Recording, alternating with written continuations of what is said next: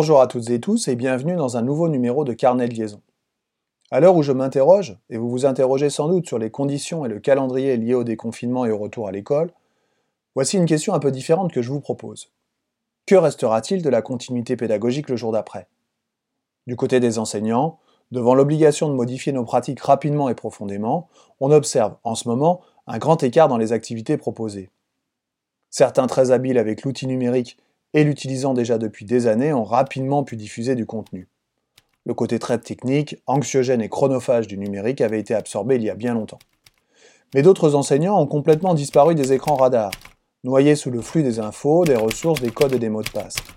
Et il y a fort à parier que ce confinement ne fera que rendre encore un peu plus hétérogènes les pratiques chez les collègues. Du côté des parents, on notera que cette période aura sans doute permis de s'approprier définitivement l'ENT, de peut-être reconsidérer le rôle du, de la ou des enseignants, et de s'immerger un peu plus que d'habitude dans le quotidien de leurs enfants.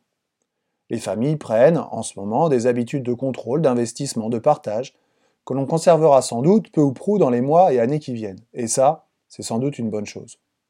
Et du côté des élèves alors, tout le monde s'accorde à dire que la continuité pédagogique ne fait qu'accroître les inégalités déjà existantes. Comme souvent avec le travail scolaire délocalisé à la maison, et j'y reviendrai dans une autre chronique. Au fur et à mesure des semaines, je sens, et mes collègues également, je vois, même si ce n'est en l'occurrence pas du tout le mot adapté, je vois mes élèves disparaître. La motivation se perd avec le printemps. Je n'avais déjà pas de questions, mais là, je n'ai même plus de rendu de devoir. Les vacances s'achèvent, les journées et les semaines s'éternisent, le calendrier de reprise est vague, les objectifs sont flous. Et ce n'est pas en redistribuant inlassablement du travail à faire, même avec la plus grande des créativités possibles, que l'on rattrapera les élèves décrocheurs. Mais finalement, est-ce que je peux leur en vouloir? Est-ce que je connais les conditions dans lesquelles ils vivent ce confinement? Leurs conditions matérielles, techniques, pécuniaires, sanitaires? Lors de ce confinement, nous perdons dans cette continuité pédagogique les familles pour lesquelles tout est un obstacle. Nous perdons les élèves pour lesquels tout est une difficulté. Alors oui, certains s'en sortent, font le job, rendent les devoirs, mais ce sont souvent ceux qui n'auraient pas besoin d'enseignants, pas besoin d'être mis en activité, les meilleurs, les plus habiles. Les écarts se creusent encore un peu davantage. Comme le dit si bien Philippe Mérieux dans un article très récent, « La maison, ce n'est pas l'école, pour plein de raisons, et faire la classe à la maison est finalement presque un contresens. » Alors finalement, est-ce souhaitable? Est-ce souhaitable de continuer à avancer dans les programmes? Ne faudrait-il mieux pas repartir sur des tâches simples, des lectures, de l'écriture, de la réflexion? Et pour la reprise, quels élèves vont retourner à l'école en priorité?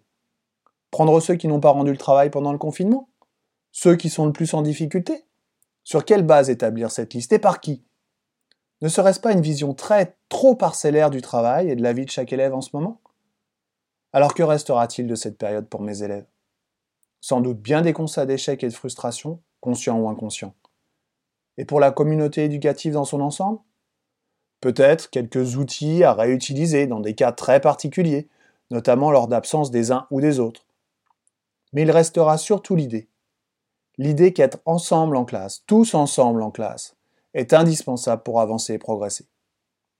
Dans mon prochain numéro, je m'attarderai sur les difficultés rencontrées par les familles et les élèves pour travailler avec l'outil numérique alors que tout le monde possède un smartphone.